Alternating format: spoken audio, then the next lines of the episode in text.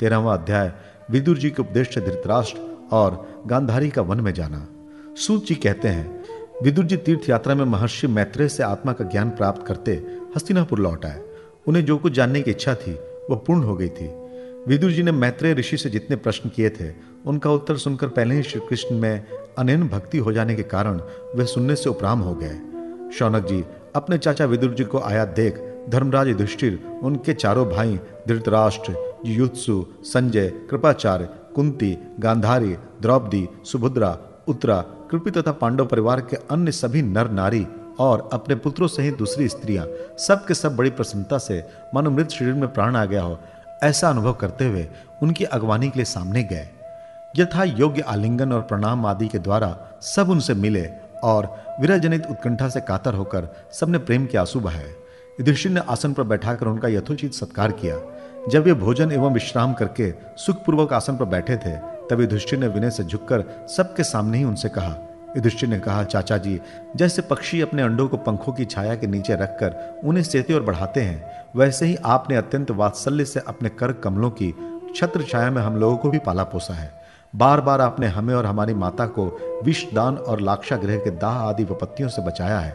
क्या आप कभी हम लोगों को भी याद करते रहे हैं? आपने पृथ्वी पर विचरण करते समय किस वृत्ति से जीवन निर्वाह किया? आपने पृथ्वी तल पर किन किन तीर्थों और मुख्य क्षेत्रों का सेवन किया? प्रभु, आप जैसे भगवान के प्यारे भक्त स्वयं ही तीर्थ स्वरूप होते हैं। आप लोग अपने हृदय में विराजमान भगवान के द्वारा तीर्थों को भी महातीर्थ बनाते हुए विचरण करते हैं। चाचा जी, आप तीर्थ यात्रा करते हुए द्वारका भी अवश्य गए होंगे। वहाँ हमारे सहृद एवं भाई बंधु यादव लोग, जिनके एकमात्र आराध्य देव श्री कृष्ण है, अपनी नगरी में सुख से तो है ना? आपने यदि जाकर देखा नहीं होगा तो सुना तो अवश्य होगा। युधिष्ठिर के इस प्रकार पूछने पर विदुर जी ने, तीर्थों और यदुवंशियों के संबंध में जो कुछ देखा, सुना और अनुभव किया था, सब क्रम से बतला दिया। केवल यदुवंश के विनाश की बात नहीं कही। करुण हृदय विदुर जी पांडवों को दुखी नहीं देख सकते थे, इसलिए उन्होंने यह अप्रिय एवं असह्य घटना पांडवों को नहीं सुनाई, क्योंकि वो तो स्वयं ही प्रकट होने वाली थी। पांडव विदुर जी की देवता का समान सेवा सत्कार करते थे। वे कुछ दिनों तक अपने बड़े भाई धृतराष्ट्र की कल्याण कामना से सब लोगों को प्रसन्न करते हुए सुखपूर्वक हस्तिनापुर में ही रहे। विदुर जी तो साक्षात धर्मराज थे।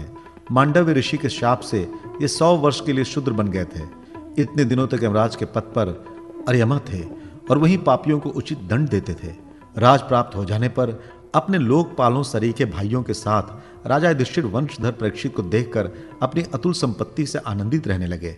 इस प्रकार पांडव गृहस्थ के काम धंधों में रम गए और उन्हीं के पीछे एक प्रकार से यह बात भूल गए कि अनजाने में ही हमारा जीवन मृत्यु की ओर जा रहा है। अब देखते देखते उनके सामने वो समय भी आ पहुँचा, जिसे कोई टाल नहीं सकता। परंतु विदुर जी ने काल की गति जानकर अपने बड़े भाई धृतराष्ट्र से कहा, महाराज, देखिए, अब बड़ा भयंकर समय आ गया है। झटपट यहाँ से निकल चलिए। हम सब लोगों के सिर पर वह सर्वसमर्थ काल मंडराने लगा है, जिसके टालने का कहीं भी कोई उपाय नहीं है। काल के वशीभूत होकर जीव का अपने प्रियतम प्राणों से भी बात की बात में वियोग हो जाता है। फिर धन, जन आदि दूसरी वस्तुओं की तो बात ही क्या है? आपके चाचा, ताऊ, भाई, सगे संबंधी और पुत्र सभी मारे गए। आपकी उम्र भी ढल चुकी है। शरीर बुढ़ापे का शिकार हो गया है। आप पराए घर में पड़े हुए हैं। ओह, इस प्राणी को जीवित रहने की कितनी प्रबल इच्छा होती है। इसी के कारण तो आप भीम का दिया हुआ टुकड़ा खाकर कुत्ते का सा जीवन बिता रहे हैं, जिनको आपने आग में जलाने की चेष्टा की।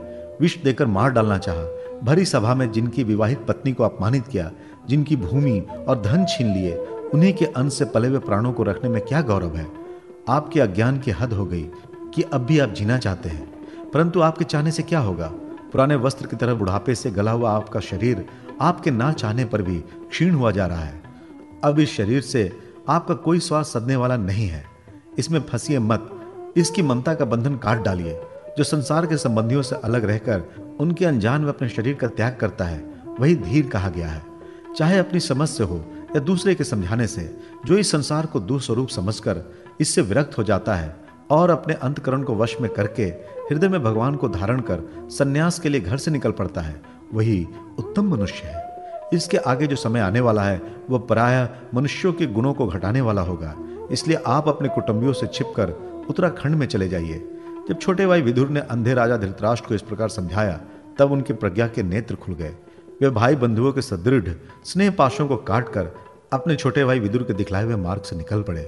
जब परम पतिव्रता सुबल नंदिनी गांधारी ने देखा कि मेरे पति देव तो उस हिमालय की यात्रा कर रहे हैं, जो सन्यासियों को वैसा ही सुख देता है, जैसा वीर पुरुषों को लड़ाई के मैदान में अपने शत्रु के द्वारा किए हुए न्यायोचित प्रहार से होता है, तब वे भी उनके पीछे पीछे चल पड़ी। अजात शत्रु युधिष्ठिर ने प्रातःकाल संध्या वंदन तथा अग्निहोत्र करके ब्राह्मणों को नमस्कार किया और उन्हें तिल, गौ, भूमि एवं स्वर्ण दान दिया। इसके बाद जब वे गुरुजनों के चरण वंदना के लिए राजमहल में गए, तब उन्हें धृतराष्ट्र, विदुर तथा गांधारी के दर्शन नहीं हुए। युधिष्ठिर ने उद्विग्न चित्र होकर वहीं बैठे हुए संजय से पूछा, संजय, मेरे वे वृद्ध और नेत्रहीन पिता धृतराष्ट्र कहाँ है? पुत्र शोक से पीड़ित दुखिया माता गांधारी और मेरे परम हितैषी चाचा विदुर जी कहाँ चले गए? ताऊ जी अपने पुत्रों और बंधु बांधवों के मारे जाने से दुखी थे। मैं बड़ा मंद बुद्धि हूँ। कहीं मुझसे किसी अपराध की आशंका करके वे माता गांधारी सहित गंगा जी में तो नहीं कूद पड़े। जब हमारे पिता पांडु की मृत्यु हो गई थी और हम लोग नन्हे नन्हे बच्चे थे, तब इन्हीं दोनों चाचाओं ने बड़े बड़े दुखों से हमें बचाया था। वे हम पर बड़ा ही प्रेम रखते थे। हाय, वे यहाँ से कहाँ चले गए? सूत जी कहते हैं, संजय अपने स्वामी धृतराष्ट्र को ना पाकर कृपा और स्नेह की विकलता से अत्यंत पीड़ित और विरहा दूर हो गए थे। वे युधिष्ठिर को कुछ उत्तर ना दे सके। फिर धीरे धीरे बुद्धि के द्वारा उन्होंने अपने चित्त को स्थिर किया। हाथों से आँखों के आँसू पूछे और अपने स्वामी धृतराष्ट्र के चरणों का स्मरण करते हुए युधिष्ठिर से कहा, संजय बोले, कुल नंदन, मुझे आपके दोनों चाचा और गांधारी के संकल्प का कुछ भी पता नहीं है। महाबाहो, मुझे तो उन महात्माओं ने ठग लिया। संजय इस प्रकार कह ही रहे थे कि तुम्बरू के साथ देवर्षि नारद जी वहाँ पहुँचे। महाराज युधिष्ठिर ने भाइयों सहित उठकर उन्हें प्रणाम किया और उनका सम्मान करते हुए बोले, युधिष्ठिर ने कहा, भगवान, मुझे अपने दोनों चाचाओं का पता नहीं लग रहा है। ना जाने वे दोनों पुत्र शोक से व्याकुल, तपस्वनी माता गांधारी के साथ यहाँ से कहाँ चले गए? भगवान, अपार समुद्र में कर्ण धारक के समान आप ही हमारे पारदर्शक हैं। तब भगवान के परम भक्त भगवान में देवर्षि नारद ने कहा, धर्मराज, तुम किसी के लिए शोक मत करा करो, क्योंकि यह सारा जगत ईश्वर के वश में है। सारे लोग और लोकपाल विवश होकर ईश्वर की ही आज्ञा का पालन कर रहे हैं। वही एक प्राणी को दूसरे से मिलाता है और वही अलग करता है। जैसे बैल बड़ी रस्सी में बंधे और छोटी रस्सी से नथे रहकर अपने स्वामी का भार ढोते हैं, उसी प्रकार मनुष्य भी वर्णाश्रम आदि अनेक प्रकार के नामों से वेद रूप रस्सी में बंधकर ईश्वर की आज्ञा का अनुसरण करते हैं। जैसे संसार में खिलाड़ी की इच्छा से ही खिलौने का संयोग और वियोग होता है, वैसे ही भगवान की इच्छा से मनुष्यों का मिलना बिछोड़ना होता है। तुम लोगों को जीव रूप से नित्य मानो या देह रूप से अनित्य, अथवा जड़ रूप से अनित्य और चेतन रूप से नित्य, अथवा शुद्ध ब्रह्मा रूप में नित्य, अनित्य, कुछ भी न मानो, किसी भी अवस्था में मोहजन्य आसक्ति के अतिरिक्त वे शोक करने योग्य नहीं है। इसलिए धर्मराज, वे दीन दुखी चाचा चाची, असहाय अवस्था में मेरे बिना कैसे रहेंगे? इस अज्ञान जन मन की विकलता को छोड़ दो। ये पाँच भौतिक शरीर काल कर्म और गुणों के वश में है। अजगर के मुँह में पड़े हुए पुरुष के समान ये पराधीन शरीर दूसरों की रक्षा ही क्या कर सकता है? हाथ वालों के लिए हाथ वाले, चार पैर वाले पशुओं के बिना पैर वाले, तृणादि और उनमें भी बड़े जीवों के छोटे जीव आहार हैं। इस प्रकार एक जीव दूसरे जीव के जीवन का कारण हो रहा है। इन समस्त रूपों में जीव के बाहर और भीतर वही एक स्वयं प्रकाश भगवान जो संपूर्ण आत्माओं की आत्मा है, माया के द्वारा अनेकों प्रकार से प्रकट हो रहे हैं। तुम केवल उन्हीं को देखो। महाराज, समस्त प्राणियों को जीवन दान देने वाले, वे ही भगवान इस समय इस पृथ्वी तल पर देवद्रोहियों का नाश करने के लिए काल रूप से अवतीर्ण हुए हैं। अब वे देवताओं का कार्य पूरा कर चुके हैं। थोड़ा सा काम और शेष है। उसी के लिए वे रुके हुए हैं। जब तक वे प्रभु यहाँ हैं, तब तक तुम लोग भी उनकी प्रतीक्षा करते रहो। धर्मराज, हिमालय के दक्षिण भाग में, जहाँ सब तर्शियों की प्रसन्नता के लिए गंगा जी ने अलग अलग सात धाराओं के रूप में अपने को सात भागों में विभक्त कर दिया है, जिसे सप्त स्त्रोत कहते हैं वहीं ऋषियों के आश्रम पर धृतराष्ट्र अपनी पत्नी गांधारी और विदुर के साथ गए हैं। वहाँ वे त्रिकाल स्नान और विधि पूर्वक अग्निहोत्र करते हैं। अब उनके चित्त में किसी प्रकार की कामना नहीं है। वे केवल जल पीकर शांत चित्त से निवास करते हैं।